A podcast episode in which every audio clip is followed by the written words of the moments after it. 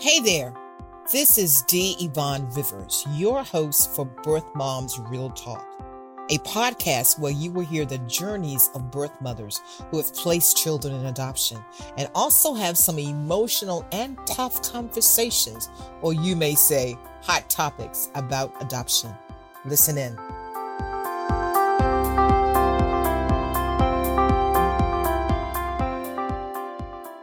Good afternoon, everyone. It is so awesome to come back to you again with Birth Moms Real Talk.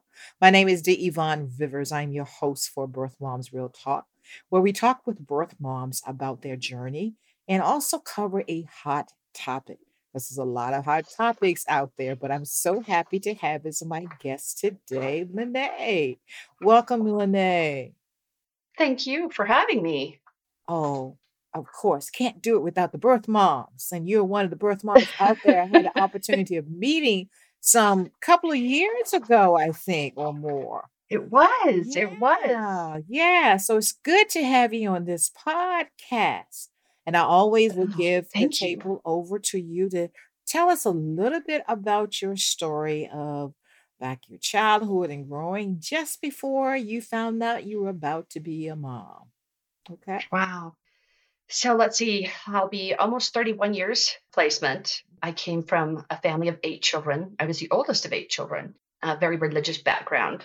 And it, to kind of sum it up, is I was kind of being the oldest, you kind of have to be the first one to, you know, go through the trenches of, you know, learning things and teaching your parents, you know, of what you should or should not do. And they were I, like learning. said, teaching your parents. You're teaching them not okay, I like that. They, uh, well, I mean, and realistically, I mean, yeah. I, I always, I'm sure you hear the same thing, but people always ask, you know, there's, there's no manual for each, you know, child that comes out. And then I heard a great quote that our children watch us as parents grow. Yeah. And that's so very true. And I think we forget that, you know, when we become parents, that we watched our parents grow. Mm-hmm.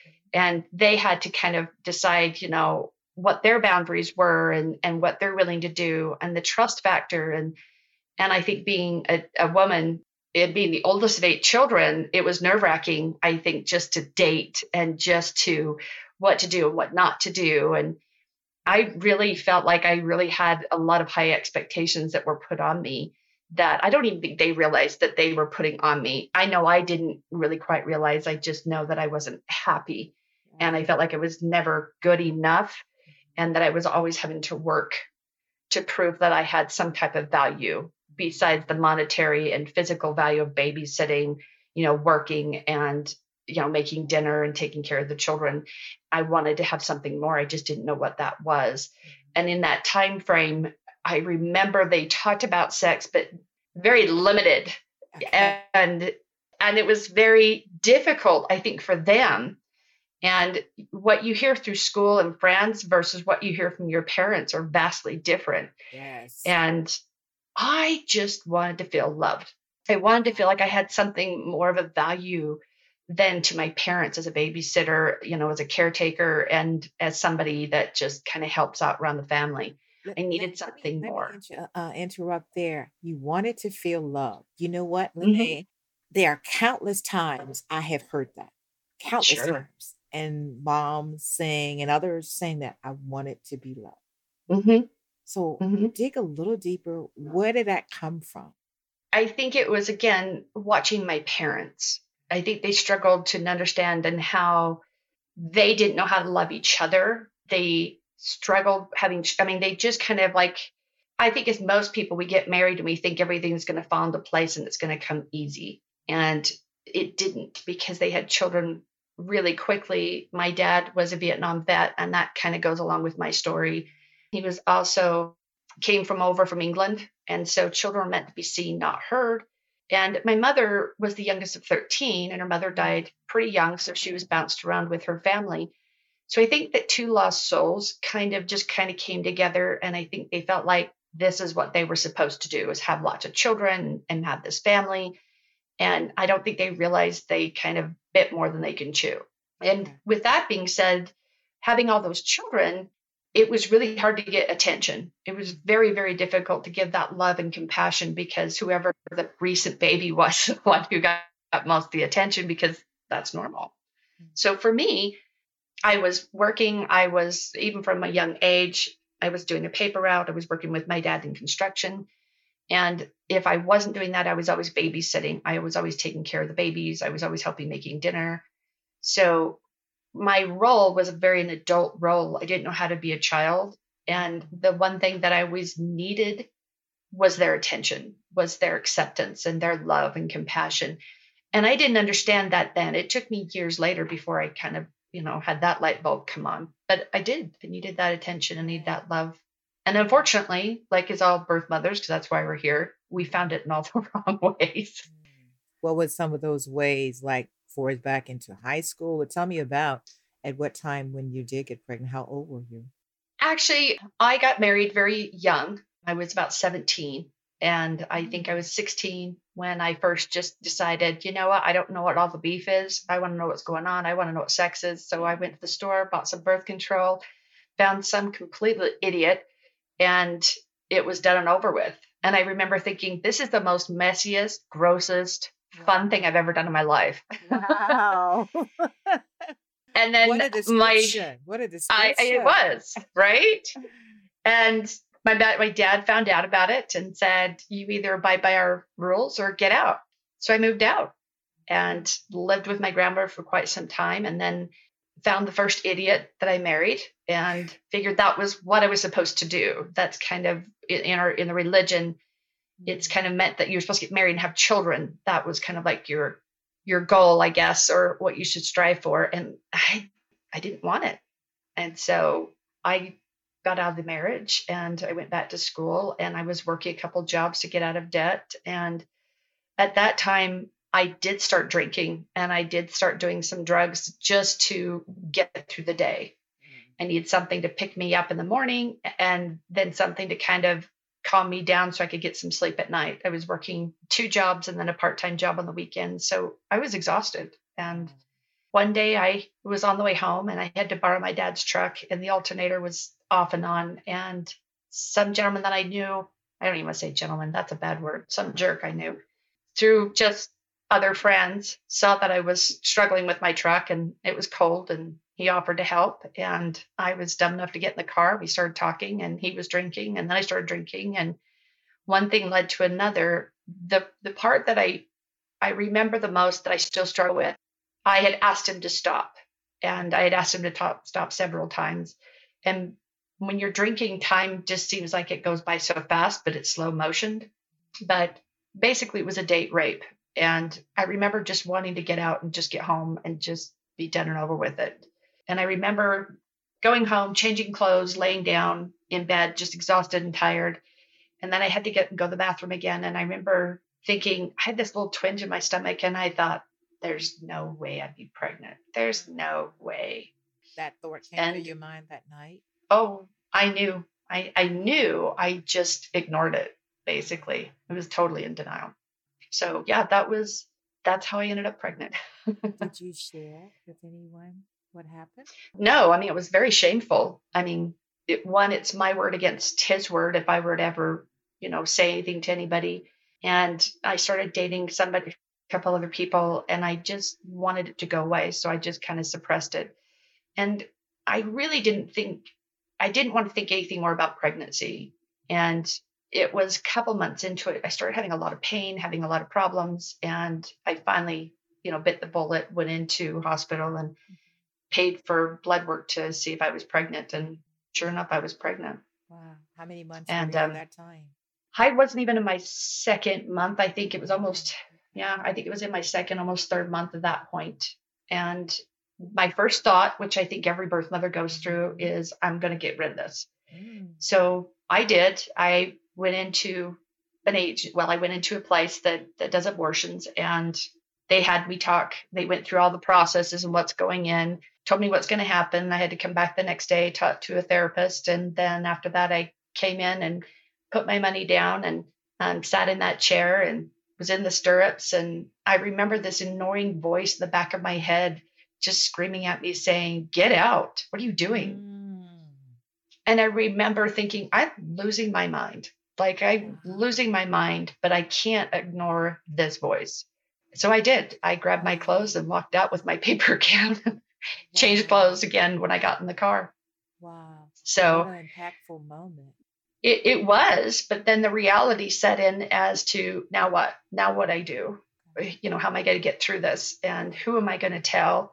And by that time, I was I was still in that state of denial, like I just this is not going to happen. There's no way this is going to happen. And I started having some a lot of pain and problems, and so I went into a family physician. And by that time, I finally had to tell my mother, and of course, she was conflicted with her emotions and feelings of what was going to happen. And I think in her mind, she needed to know who the father was. She needed to like do the whole shotgun wedding thing, who's responsible, like you. And I wasn't in that place of taking responsibility or really what I was going to do. I was still in the shock and awe of I'm pregnant. So that that became a, a big issue. And when I went into the doctors, they thought it was a tubal pregnancy. And I remember thinking and praying to God that it would be, because then it wouldn't be a viable pregnancy. And then by the time I was into my almost in a third month, going into my fourth month, I was in so much pain. They finally went in, had surgery. And I just remember thinking, this is it. It's going to go away. I don't have to deal with this. And they, I found a benign tumor. So I had a cyst that was growing into my ovary. It grew the size of a softball it split into two, formed a tumor, and it was forcing itself down my fallopian tubes. So they didn't know for sure if it was the pregnancy or if it was two separate things. And it was two separate things. Okay.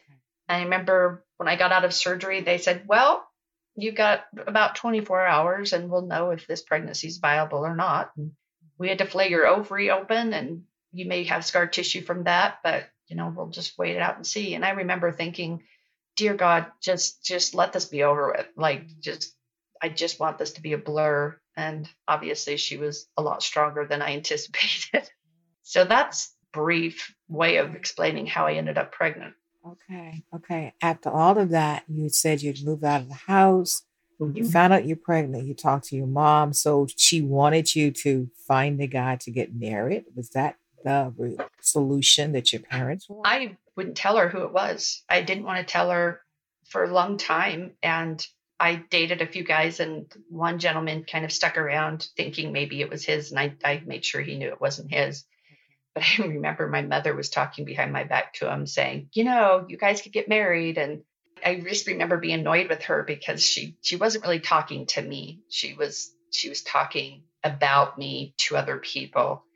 And I think she didn't know how to process. I mean, I'm sure everybody struggles with processing, but unfortunately, my mom just didn't know how to have a communication between the two of us. Mm-hmm. And when I realized that I was going to continue to be pregnant and that what my future was going to bring, I just remember being in a ton of pain. I struggled with the process. I struggled with what am I going to do? What, what am I not going to do? And I remember watching my mom one day at a grocery store, and mind you, she had eight children. So she's exhausted by this time. I mean, mm-hmm. and the idea of being pregnant again just made her nauseous. And we were in a grocery store and I was still processing my decision what I was going to do. And someone had a brand new baby and it was screaming in the grocery store and we were in the line waiting. And I remember my mother saying, just the sound of a newborn baby crying makes my skin crawl. Like I'm so done with that baby stage in my life. And I thought, well, I'm not going to ask her if she's willing to help me with this baby because she's done and over with that it. Was her sign. That was her sign she was giving. I don't, it was her sign, but she didn't understand that. And she didn't really realize it. She was very conflicted. And when I decided through a lot of heartbreak, I didn't want her to be a single mother and have my parents have to help me because I knew I had to have their help. I knew that I was still dealing with an ex-husband who put me in a lot of in debt, so I was having to overcome all that. I had to move home I was pregnant. So I was adding more stress than I was helping the family and the pregnancy definitely was way far stressful than I ever wanted to dump on anybody, let alone myself. So that was kind of a defining moment for me of okay, she deserves two parents. She deserves a better life than I know I could give her. And it wasn't that I couldn't take care of her and that I wouldn't have the support and help. I just felt like that wasn't for me to ask them and to put that extra stress and financial and emotional stress on them when this was for me. This was my choice, my decision. And I wanted her to have the best life that she could have. And I knew deep down inside it, it wasn't through me. Right, so at right. that time, I decided to look for adoption. And my mother unknowingly told everybody in church, and women love to talk, they love to discuss things and, and gossip and say things. And once she stated to a few people that I was considering adoption, not knowing she actually opened the black market to adopt and really a stressful moment. Right. So, with that being said, I went into, at the time, there was only either a religious agency or it was a state agency. There really wasn't independent mm-hmm. agencies. And I remember at that point, they had those great big profile scrapbooks type thing. They were massive, they were huge. And they really just had a brief description and pictures. And I remember one of the women had said, Our job is to give this child the best life possible and for you to just move on. And I remember thinking, How dare you accuse me of being this horrible person? Even though she didn't say it, it was the way she said it. And it was the way she made me feel yeah. as if I was some incubator and that I did this did injustice to this child. And and Lene, just as you said, you were 31 years out. Mine was uh, nearly 48. In that particular time, it was sort of, and you sort of alluded to it, you wanted the best for your your child, your daughter. Mm-hmm. All birth moms want the best best for their children. And Absolutely. told, you're going to find and you just move on. Those two statements don't go together. They just don't. But people mm-hmm. didn't understand. And I'm not sure how far it's moved to people truly understanding today? I think it's still it's still hard for people to understand. It's still hard for people to really grasp that there's a difference between women who choose to place their children for adoption versus one who had her rights revoked. They're not even in the same room. Yes. The same. Even social workers today, when I say birth mothers, that's the first thing they think of. And so I find myself sometimes frustrated going, wait a minute, no, no, that's no, I chose to place. There's a big difference. I think the stigma is still out there for birth mothers as if we should be shameful or that we are drug addicts or that we're loose mm-hmm. and oh, oh, immoral. And, and I don't know whether you heard this terminology. I'm still trying to come to grips with that. Oh, it's an illegitimate child. Well, what's a legitimate mm. child? You know, because mm-hmm. if you're mm-hmm. not married, it makes the child illegitimate, or you're or, or the the quote unquote and the whispers, oh. the whispers, she's pregnant. I mean, well, and the sad part, I I actually lived that while I was pregnant because my mother did that to me, and I stood actually because uh, I had to move home because of the financial situations and because the pregnancy and the surgery. I I just couldn't be on my own. It was a lot of pain. I had to go somewhere. So my parents stuck me in the basement. It was an unfinished part of the basement. All I had was a hide a bed. So if anyone has ever been on a hideaway bed, there's that bar that that sticks in the middle of the bed, and I'm pregnant, and that bar is just absolutely digging into me. And um, we had an outside entrance to the house that went into the basement, and my mother preferred that I not be around the kids and my sister, my siblings, because in her mind, she felt like I was that that was like somehow like an infection, like it was contagious and it was a bad presence. And I was showing a bad, what's a good word for it? Example okay. to my family, to my siblings. And I understood where she came from. And as she added more to my guilt, and I really didn't want to force anything more on her because I already felt guilty as it was just being pregnant and not being able to talk to her she was so conflicted that she was beyond herself. I mean, there were days where she would hide baby clothes throughout the house, and then she would make derogatory comments of, oh, hey, by the way, you know, someone wants this baby, you can give this baby to him. And at that time, the language wasn't something that people talked about because it was still the language of give up your baby or give away your baby. It was never placing your child right. none of that language was right. existent so it was very subconsciously it was very damaging to hear I'm not giving this baby away. I'm not giving up this baby. I'm choosing this out of love. But I didn't know the proper language to really defend myself because I felt like I was already putting her out. But I was so annoyed because she'd be taking phone calls and messages and sending them on my my bed saying so and so called they're they're interested in adopting and and then the next minute she's hiding baby clothes in the house so she she struggled so she really was well let me buy some baby clothes be prepared in case you mm-hmm. you kept your child then on this other side well here's a person a family who can adopt so it's back yep. and forth oh it was it was very back and forth and my dad bless his heart, just would talk to me. We would go for walks, and he was conflicted, but he he couldn't take sides because he can't pick his daughter over his wife.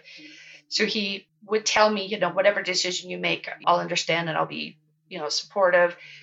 I, you know, I can't help your mom. She's just in this really bad place, and so I tried to make everything as easy as possible for her I went to school. I went to school at night, so I wasn't home during the day because I worked, and then at nights I would be gone and make sure that the kids were gone. I mean, I made a real major effort to not be around when my siblings were home from school or there when they were getting ready for school. Let me ask you, how did that make you feel? Number one, you said you're in the basement and you mm-hmm. preferred for you to come through the door where your other siblings wouldn't see you.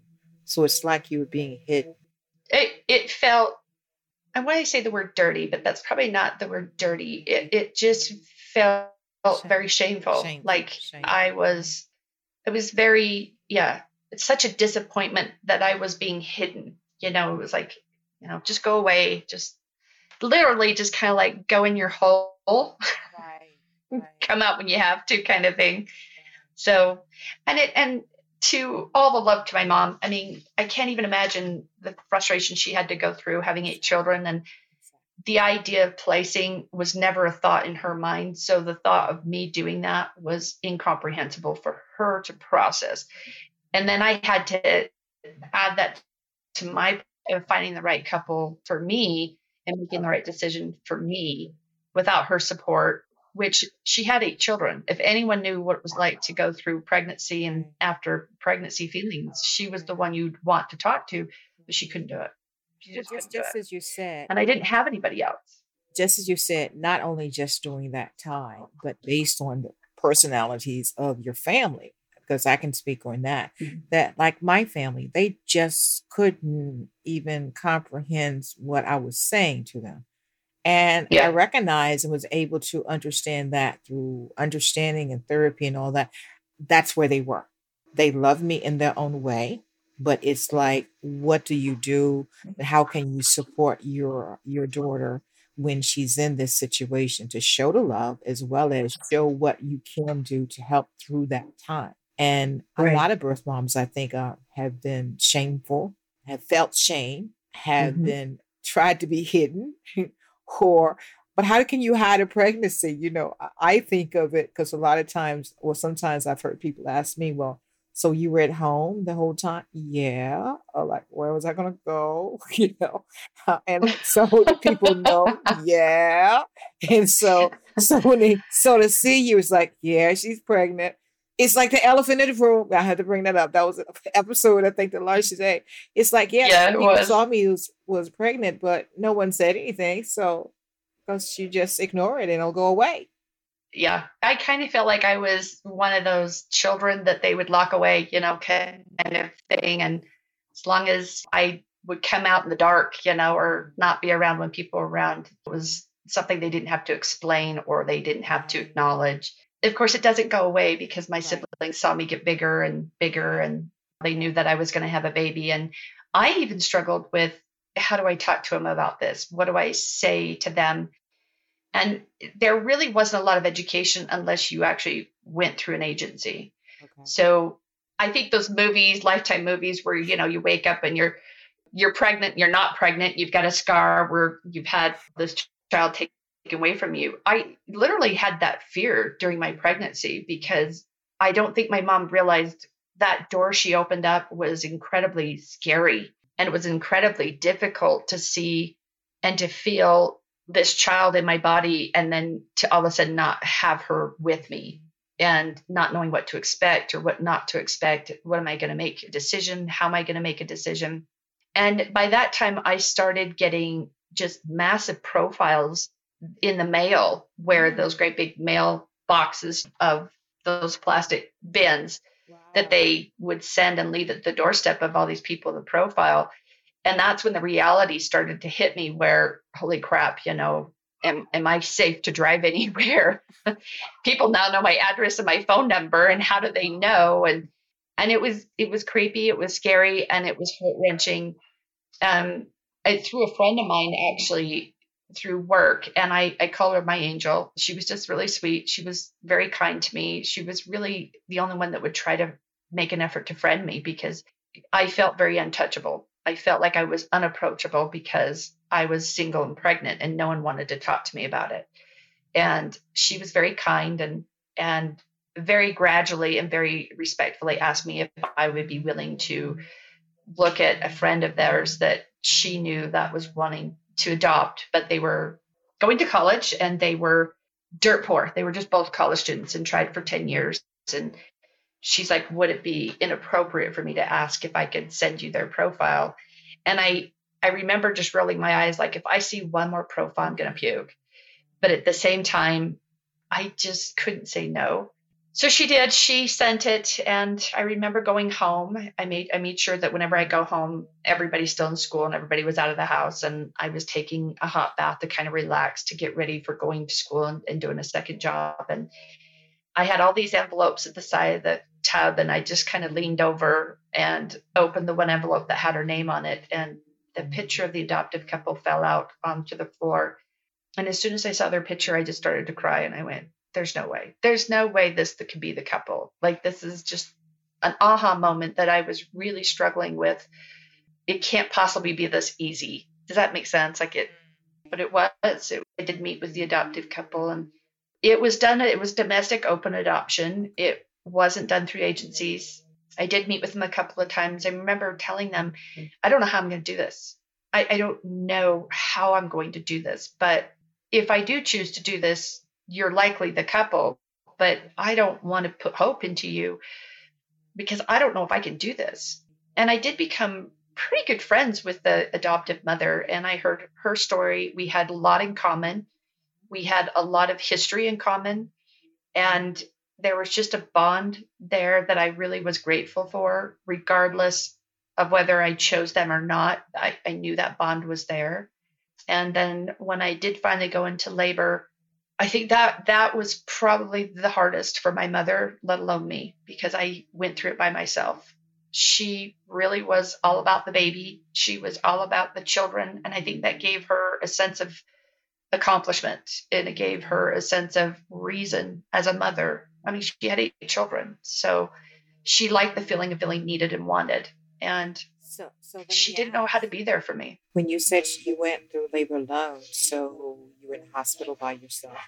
No, my dad actually walked with me, and I was going into pretty hard labor. And what's just funny is I kept asking my mom, like, what do I expect? How do you feel after you have the baby? What is what is labor like? What is I she wouldn't talk to me in those regards. And if she did, it was very direct and to the point. And I remember at one point she said, when I asked her what it's like after giving birth, and she said, You'll be empty. And she said it very derogatory, very matter of fact kind of thing. And she just kept guarding as she was saying it to me, like, You'll just be empty. And I remember thinking, Empty? What is she talking about? Empty. And, and she was right. You do feel empty. But she really didn't know how to elaborate that feeling and that emotion. And um, when I gave birth, I remember the doctor saying, You're fighting the labor. And I thought, How do you fight labor? how do you, what do you mean by fight labor?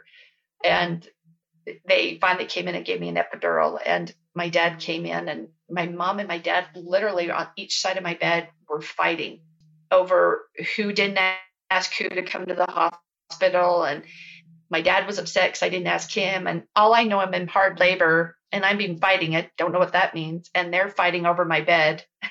and I'm thinking, I can't do this. I can't do this. And I remember calling the nurse and she says, Everything okay? I said, Something just feels funny down there. Like it just feels like I can't put the pillow between my legs. And apparently she was crowning. So the epidural was working. So it was enough for me to relax that my body could, you know, start giving birth. And I told her, I said, I need them to all leave. I need them to all leave. And my dad, my dad left, but my mom literally held on to the bed railing. And before they really got to grab her and pull her out, I was giving birth, and the doctor had just barely enough time to grab her. And I remember that moment of arching my back and saying to myself, Dear God, this, I can't do this. I can't do this. This is just sheer cruel. My mother wasn't there for me. She didn't hold my hand. She was all there for the baby. I was resentful towards her that one because I just needed her to hold my hand. I needed her to be a mother that I now realize she didn't know how to be. Yeah. But at the time I needed her to be my mother. Yeah. And I think I think you can relate to this most most birth mothers and, and women in general. I had that out of body experience where I remember floating above my body and watching myself give birth. And they had to run her into NICU and I remember just being relieved and I just wanted to sleep. And as soon as they ran her into NICU, my mother left my bedside. Like she let go of the bed railings and she was gone. Mm-hmm. And of course, you know, they put you all back together and they put the bed back together. And I just remember just rolling over and being so grateful and so exhausted that I could sleep on my stomach. Exhausted is a word. Just wanted to sleep on my stomach. That was my thing. And you know, it, you, it, you brought up very common things that birth moms will go through. Mm-hmm. And the fact that you said your angel with your office maid and referring the adoptive couple and of someone being there, whether they were able to be there or not, you understand that, you know, and I, mm-hmm. I, I give grace. I give grace to my parents. They're both gone on, but I give grace uh, the fact that they were there to do what they knew to do. It wasn't what I needed at the time I needed it, but they could not do it. So that is a revelation. That is something that birth moms we have to accept and heal and empower ourselves to get through. And when you said again about your mom had had eight children, well, my mom, I have two older brothers, so it was three of us. I didn't know what to expect. I just knew it was coming near the supposedly due date, and I was having pain. So it's like, get me to the hospital. This must be it. So this must be it. Because when you don't know, and, and it comes back from there, and you not you and I have had some off off uh, off site uh, conversations about the talking and just understanding and the communication. That right. Those are the steps that will help that will help us as birth moms and healing or those coming towards that because we're talking about our stories. Right. This is happening every day, and I don't know the yep. numbers. And I, am a researcher, so I, I, know it's. I think it's like 150,000 adoptions per year in the United States. That's a lot of people. So whether it's birth moms, foster moms, or, or birth moms who've been from foster care or whatever, someone have given birth, and someone's not leaving with their baby from the hospital. We're going to. I that, that number is actually higher. Is it okay? Than than what you have. Yeah, okay. actually, you know, it's funny because social media has really kind of been derogatory and negative, but because of COVID, there's a lot of women who are choosing to place because of COVID and the lack of funds nowadays that's going on. And I thank God that people are realizing that and that they're looking at adoption as being an option but a lot of people look at adoption very derogatory and negative, and that stigma is just really old. It's just so old, and it needs to be changed. It needs to, and there needs to be a bright light shined on it. Like, wait a minute, you know, this is this is where birth not the derogatory thing. In. This is a movement. absolutely. This is an absolute movement, and I said we're pulling the covers off of these secrets, over this covering up, and talking to change the way people are looking at adoption from the whole triad, from the adoptee, the adoptive mom, adoptive parent, other people who are in their own dysfunction. Because this dysfunction goes outside mm-hmm. of adoption. And that's where a lot of the ideals. It does. It, does. It does. You know, so we're not just talking about just people in the triad. We're talking about other people getting these perceptions and they're stayed in their perceptions. They're rooted in their perceptions. And it's like that's all they know. That's all they've always known. Mm-hmm. But it needs to change. It, it does. Absolutely. It does need to change. Yeah. And it needs to change actually in adoption all the way around. I mean, I, it's so funny because people said in the triad of adoption, and I kind of laugh because sometimes there's it's not always a triad; it's sometimes an octagon. Yeah, yeah and and it's not always the triad. But I think all sides of adoption and any side of adoption, there needs to be a light shined on it, and and for specific reasons, um, education. Most of all, I think is priority and compassion, yes. Yes. and and that's just i mean that's just my my perception yeah. of what i'm seeing in adoption that's not happening so but yeah that's that's kind of what my thing was because no one talked to me about the education of okay what are you going to expect during the pregnancy? What is what are labor pains? What are you going to feel after you give birth? And they no one talks about that. I mean it's i think if you do lamaze classes it kind of there's education there. But the last thing I wanted to do was take a Lamaze class because I didn't have a spouse and I didn't want to be judged any more than I had to. So I really actually discredited myself and didn't allow myself to take those classes because I felt like I didn't deserve it. I watched my mom give birth to my younger brother and I figured, okay, I, wow. for the most part, know how this works, but I Unless didn't know. Right. But I didn't understand like how I was going to feel after I gave birth. I didn't understand that emotional connection. I didn't understand the the hormonal rush that that we all go through, your breasts and and you know how that's going to feel when you hear a baby cry. All that was just I think those are motherly things that I think people take for granted that are naturally there, but no one gives the heads up on. And especially as a birth mother, you're in the middle of a store and you hear a baby crying from the other side of the store and your breasts swell up and you're like, what is going on with my body? Exactly. That that's the whole thing. Don't even talk about hormones.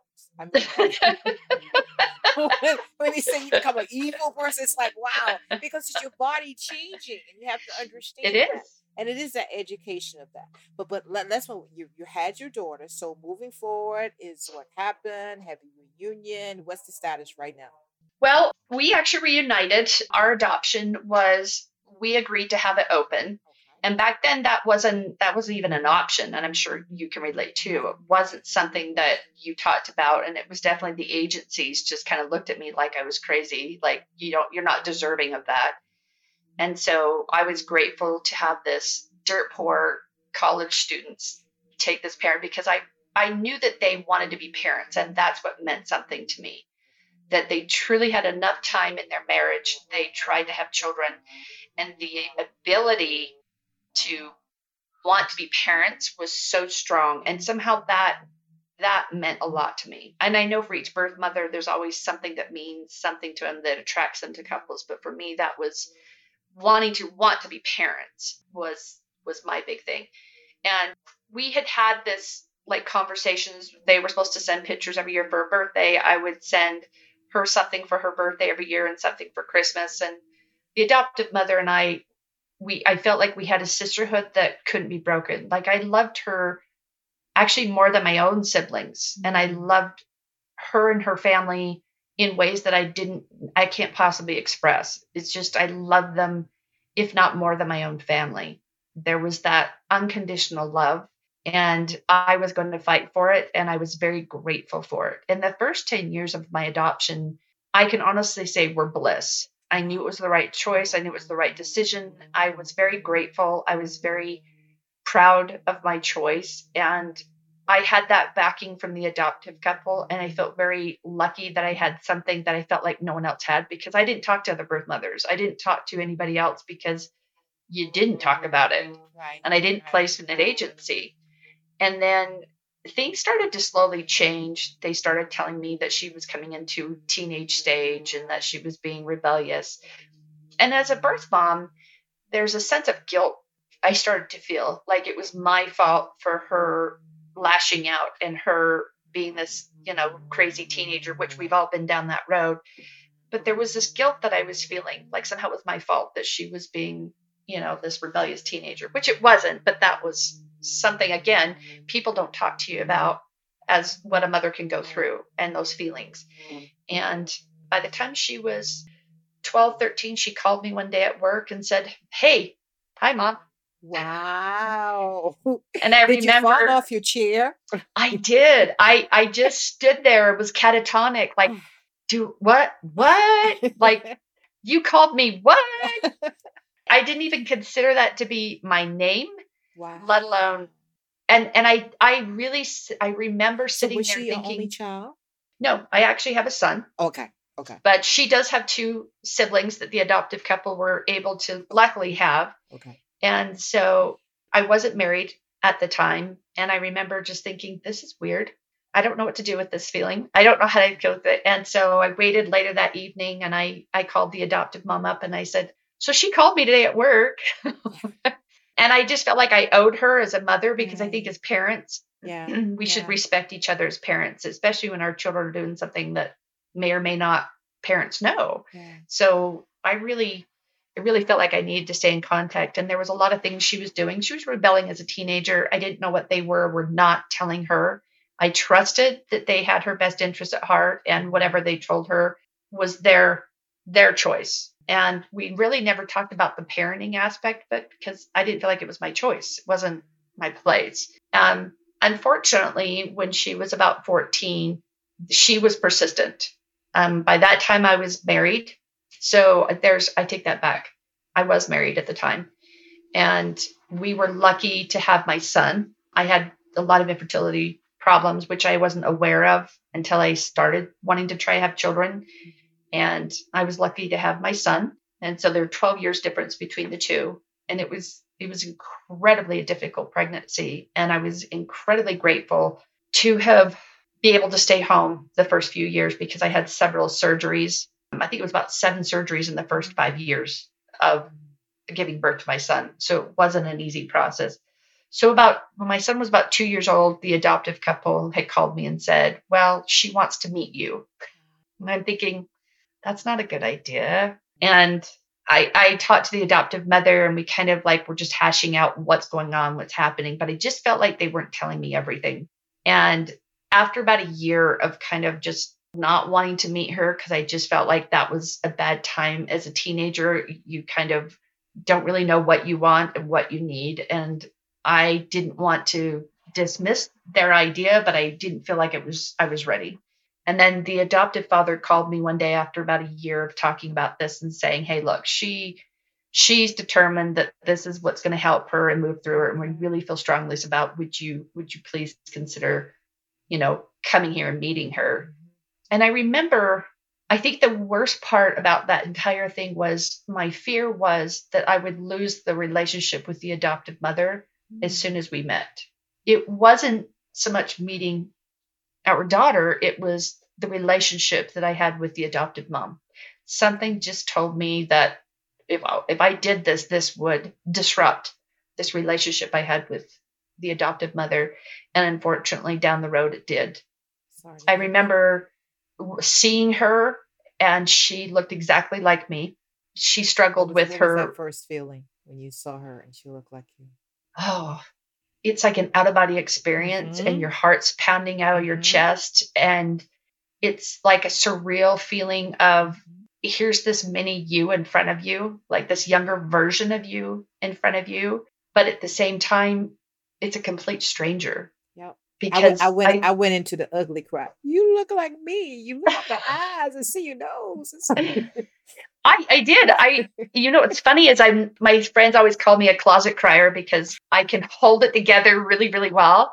But my husband was saying, he said, you held it together. Like I didn't do the like whole slobbery cry thing, but I, my body reacted in a different way where my face was flush. I was sweating to death. I, I was just on the verge of crying and on the verge of just not sure how to feel. I just remember sweating to death and thinking, I'm going to peel my clothes off. Like I, I'm just like having this hot flash. I don't know what's going on. And, and she was, it was just a surreal feeling. And I really felt like I couldn't just stare at her. I had to really focus on the adoptive couple because I didn't want it just to be about her.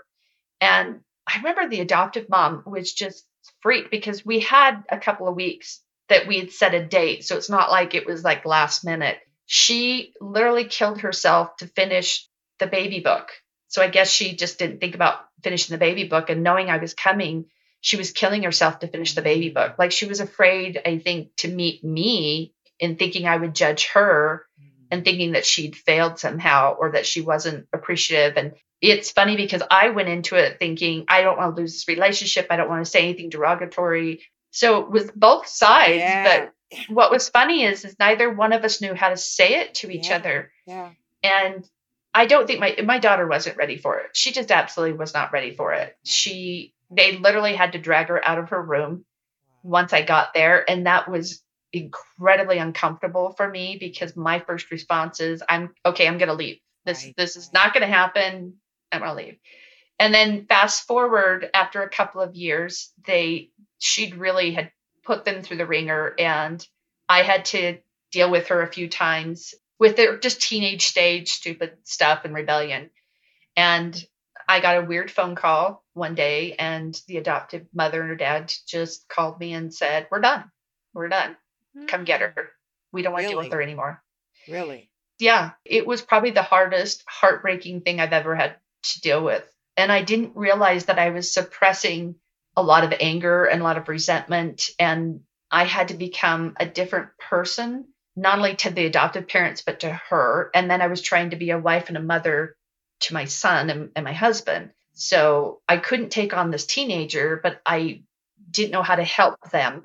And so I kind of felt like I turned into this counselor within seconds and talking them down and talking about why this is happening and what's going on. And I gave in and I said, Hey, look, I'll just take her for the weekend. It happened to be a Thanksgiving holiday and it kind of ran through about a four day, five day weekend kind of thing. And so I took her for that weekend and that that was probably more impactful and harsh for me because I was watching her sleep. Like it sounds creepy, but I did. I watched her sleep. I watched her mannerisms. I watched, and it was the honeymoon stage of the excitement of meeting each other and you want to see the best of each other. And I knew that she would be on her best behavior because it was new for her.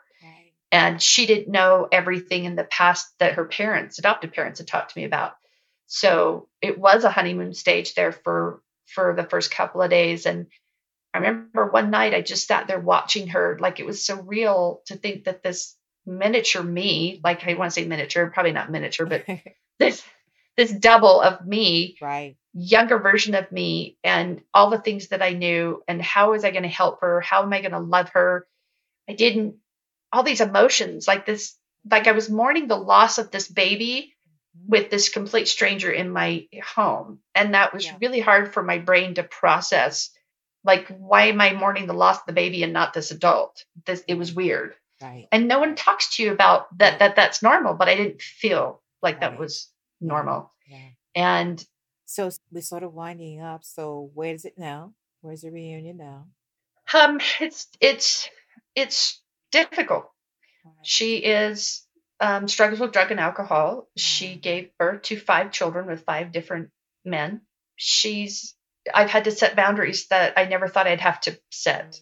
I've had to be a person that I never thought I had to be. I still struggle with the word grandma because I don't feel like she allows she gave me that title, okay. but she likes to take it away too whenever it's oh. convenient. And that's normal as I understand drug addicts. Yeah but that's a harsh thing for me Yeah. because it's so heartening because there's these five innocent beautiful children that are part of me and I can't really embrace them and I'm having to deal with this drug addict that's not really a person. Mm-hmm. She's she's just I don't she's know who she is. person. She's overcome No. by her No, she's- right. The drugs and the alcohol at that time when I I told you when I had her at the home that's when I found out she was pregnant and I had to take her home and tell her parents. And that was what broke us. Okay. It broke uh, the couple's, the adoptive couple and I's relationship, not because I did anything or they did anything, but it was because of her getting pregnant and what she did and chose. And the psychology behind that was incredibly, it's a very great lesson I had to learn, but it was a crappy way to learn it. If I could tell you anything after 31 years, is I wish someone educated me more. I wish the adoptive couple had had more education and how to talk about me to her mm-hmm. and how I could talk with them and have an mm-hmm. open dialogue with the adoptive couple mm-hmm. Mm-hmm. because her perception of what they told her, which I did find out through counseling with what few times I were able to get through to her, is they misrepresented me as a birth mother. So her perception of me was completely wrong. And she took on that, that identity as if it was me. And I think it That's by that time. Knew. That's what she yeah. knew. She didn't know. And it was hard because she, mm. it's not who I am. Right. And to watch her become a person that she was told I was versus who I really am and who she is today, it, it's heart wrenching. It's heart wrenching. Absolutely. Absolutely. You're so, Lene, I agree on all the points you just said.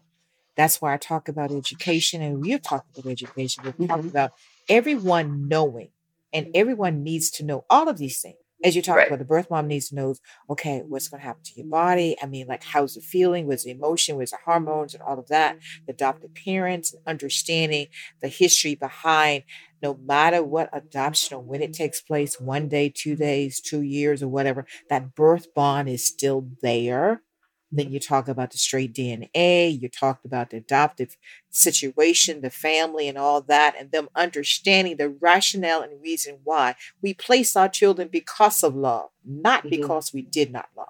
Absolutely. We place our children because of love, not because we did not love. And that is something that needs to get across. And the more, it more does. we talk about it, like we're talking here, that's going to help a lot of people and you know, Yvonne, there's something that, you know, I know that we've talked about this before, and I think we're kind of moving more and more into the research and understanding. But the one thing that I've I've researched and that I've found that it's not just PTSD and PTSS that we struggle with, but it's called ambiguous loss.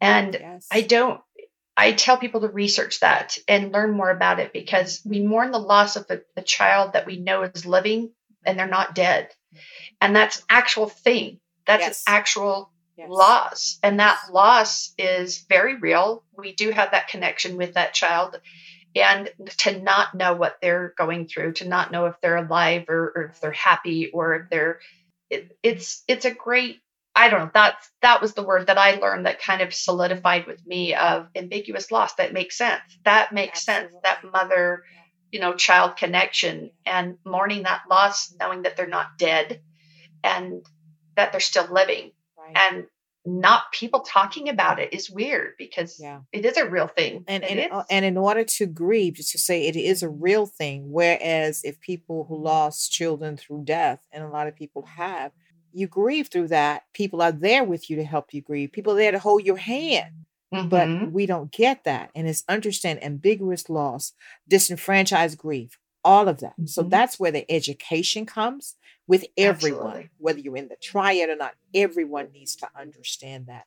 And so I, am yeah. just so grateful for you sharing honestly and openly and genuinely because I know I know you uh, of bringing this to the forefront of talking about it Absolutely. because that's that's the solution. You know, as mm-hmm. well as talking about, as we say in hot topic or another uh, topics that people don't discuss or talk about. And you've got one you want to share a few words about. I do. And I think we've talked about it before. And I think with my story, you know, I tell everybody my story is really ugly and it didn't start out that way. But what I found was, is that I had to find a way to be better. Mm-hmm. And I had to find a way to get through the bitterness. Right. Because I did have a lot of bitterness towards the adoptive couple and for the things that they had told her and what they didn't tell her and what they did and didn't tell me. And the anger and bitterness I felt towards her for the choices that she made because we choose to place our children in hopes that they have a better life than we were able to process. And she didn't do that. And so it was a real struggle for me, but I found that I can find ways to be better and I didn't have to stay in that bitterness. Right. And I think it's a choice that we have to embrace that you don't just get over it, but you get through it. That's it. And I think that's what I think every day it's it's like a every day, every moment. Some women it's every moment to every year. Whatever the circumstances is, you have to find a way to be better. Absolutely. Because staying in the bitterness will Yes. literally cripple you. Yes, yes. And seeing that, I like to say the light or the other side. Nothing is all good, nothing is all bad, but we have to understand and, as you say, and focus towards that goal. Well, this, whatever we've been through, it's not what Mhm. happens to us, it's how we react to it. And we have a choice to be better. Yes. We have Yes. a choice to look high. We have a choice to live for a better life versus because bitterness just gets keeps you angry, will give you anxiety and everything else. That's just like holding on with unforgiveness because that eats more on you than anyone else. Well, it turns you, I think it turns you into a victim yes, in so many Yes. ways. And you you can only survive that for so long. right, right. And your self-worth, which is something I think we all struggle as birth mothers, I had to find it and I had to get through it several times, but I didn't stop changing. I didn't stop learning. And I found a way through those emotions and I found a way through it to find a way to be better and not to be bitter all the time. And that Absolutely. that I think is key to finding a better life. And I love about talking about adoption because it can be ugly and and there's definitely comes from heartache on all aspects. But there's so much positivity and there's so many grateful, amazing things. And despite how mine turned out, I can't honestly tell you if I look back, and I don't know if you get this all the time, but I know I do, is I get asked, well, would you change, you know, your decision if you had a chance to go back in time? And I said, well, that's not realistically. And if I could go back in time, I'd not get pregnant. right. Let me go all the But way if- back. you know? But if you if you want me to imagine if I could, I would say no because Yeah. the circumstances and what I knew then, I, I didn't know then. And what I know now, I can't go back in time and change that. Absolutely. So no, I don't I don't regret it. Do I think I have a, I could have had better choices? Absolutely. Was there should have been more education? Probably, but at the time I didn't have it. So that's what I advocate for is that Mhm. education and Mhm. to educate yourself as a birth mother or if you were expected mother, Mhm. educate yourself, ask questions. There's no such thing as a stupid question. Absolutely. Be Yeah. real with yourself, be real with the Mhm. people around you and if they can't be real, Mhm. then they're not the friends for you. They're not the people for you. Right. They're not your supporters. Yeah. And, and, and I like to say that we have nature and nurture, with the nature of being the moms who gave birth, and the, the the the nurture of those who teach them how to live life. By joining all of that together, can give the Mhm. best life for our children. The adoptees had no choice in this, yep, but they need to be given that opportunity to be the best people that they can in the world, and that's what we bring to the table. Any last thoughts? communication. I was saying any, Absolutely. any last thoughts, Anae, as we wrap up? no, thank you for having me and and bringing a light to this Yeah. subject that I think is so important that so many women I know struggle with. So Absolutely. thank you for inviting me and thank you for putting a light on all of this. Thank you so much. So much. This is so needed. You've been listening to Birth Moms Real Talk. I'm your host, Yvonne Rivers, and we've had our guest today, Lene. And she's been talking about make yourself better, not bitter. Get over that, as well as education and communication. If we have to pull some buzzword, education and communication. Thanks for listening in. Thanks so much for listening into Birth Moms Real Talk, where birth mothers share their journeys and we have an open and honest conversation about adoption. If you would like to share your story or you have any comments, you can reach us at birthmomsrealtalk.com or email us at Yvonne at birthmomsrealtalk.com. If you like what you heard, we would appreciate your support on Patreon as a supporter. Find out more on our website. Tune in next time. See you then.